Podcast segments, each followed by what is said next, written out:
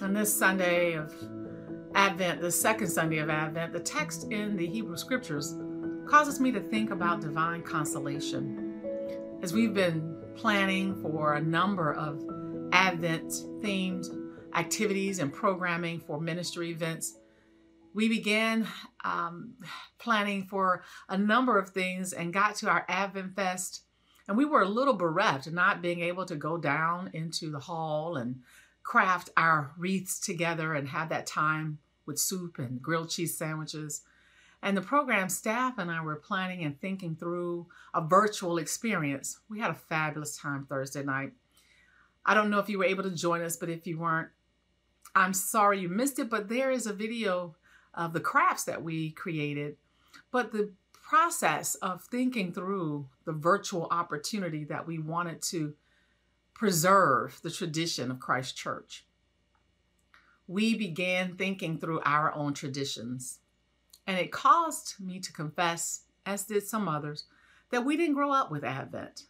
We didn't grow up with that experience. And so now, looking back, I am so extremely grateful that I now have an opportunity to celebrate Advent and to be in a church environment and a community where it's important that we prepare our way into Christmas and that we prepare the way for the Christ child to come and be with and among us, Emmanuel. And so I'm sure for some congregants, the closing of houses of worship across the United States and the world due to the COVID nineteen pandemic felt like temple destruction. Church buildings remained intact, but rituals and rhythms, religious habits, and patterns were significantly altered and remain so for many. In a matter of days, the COVID nineteen pandemic prompted faith leaders and communities to abandon brick and mortar and reconvene in virtual sanctuaries. In fact, when I began preparing for this Advent sermon, I didn't think we would be back here. And so we are. Across traditions, faith leaders reimagined and envisioned what it means to live without the physical assembly in the physical space. I mean, we are planning for a virtual Christmas pageant, for goodness sakes. Who would have thought it back at the Easter festival? festival? Some of this reminds me of what the people of Judah must have pondered also. The disruption that was expected to be a few weeks or a month or so has stretched into eight months and counting. Something was lost in an instant, demolished by the prevalence of a lethal virus. Was it normalcy, comfort, security, or the perception thereof? In the midst of it all, the call to joy remains. Yet even as we seek to keep our joy intact, we are called to remain vigilant. The Christ of God did not arrive in this world long ago to help people be a little nicer, to encourage a few weeks' worth of charitable giving or beyond your commitment to your spiritual home or local soup kitchen or any other short-term local goal. No, the Christ of God came to make straight every crooked way, to right every wrong, to upend every injustice, and to reconcile all things, all things to himself. As we prepare for Christ during this Advent season for Christmas and the coming of the Anointed One, I think about all the many ways we are needing or wanting God to show up for us, but not us alone, not simply for us, but daily we are praying for people around this nation, praying for people around the world. We are praying for circumstances that seem strained beyond belief or recognition. We are praying for there to be more signs of comfort in our world. Not having grown up with Advent has given me a special appreciation for its meaning in my life and faith now. Yes, I grew up in the church, but not a liturgical church. I didn't grow up with the Advent wreath and the lighting of candles. I didn't go to church and hear the preached word explicate the themes of hope, love, joy, and peace during this season, or not in any particular order. Themes which we need to hear now more than ever. The prophet speaking on behalf of God in this time speaks words of both comfort and joy to the people of Israel. Isaiah is engaged in a dialogue that juxtaposes the exile experienced by many with the coming deliverance hoped for by all. The prophet says, I know you have seen some problems, experienced some challenges, even gone through trials in your life and asked the question, O Jerusalem, herald of good tidings, lift it up, do not fear. Say to the critics of Judah, here is your God. No one can hardly imagine their misery or their agony and their temple destroyed, I'll bet. The prophet lets us know that God wants to comfort us in the same way God comforted them. This God is not weak, powerless, and ineffectual. No, contrary to the terrible reign of Babylonian power, this God here in Isaiah chapter forty is at work in human history, showing redemption and graciousness in forgiveness. Even in this poetic fashion, they know this is a powerful Lord, able to bring relief to their condition, and that yes, this virus has visited upon many, individuals and families alike. Loss of employment, loss of food security, loss of life, loss of housing, loss of regular functioning, even the loss of faith. We have such a tremendous need for God's comfort and grace right now. This means that even though we want our holiday season to be filled with joy, it comes to us with a little pain. It means that even though we desire to be in the presence of the Lord, we have to be prepared to give of our best, which means God has to prepare us for kingdom work and God's will.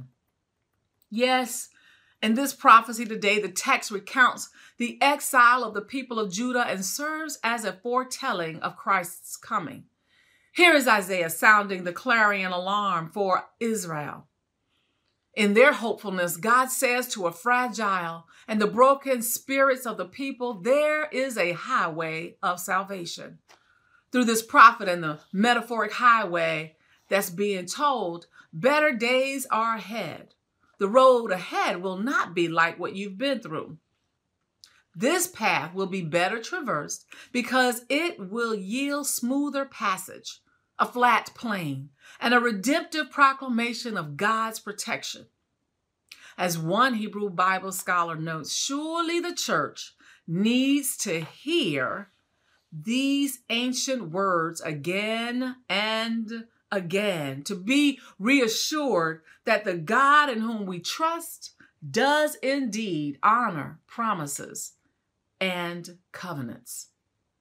Yes, we need that reminder and that God. We need to know that that God has not forgotten about us. It was a different time pre-coronavirus pandemic, and yet the scholar's words ring true even today. He goes on to note, as the church wonders about its future, the shape of its life together, what its worship practices will be, and the nature of its witness, it experiences a high degree of confusion and discomfort about itself. The church takes solace in its traditions, particularly during this time of year when we speak to one another in the timeless language of divine consolation. Yes, this is a time for celebration. Yet Advent also is a season of contemplation. It is a holy season, a time for us to get right with God, whatever that means in our own personal lives. Lord, send us your all-consoling grace, we say. We may want the Lord to come quickly, but are we ready for his appearance? It is time to cry aloud, send now your comfort, O Lord. Send now your comfort, O Lord.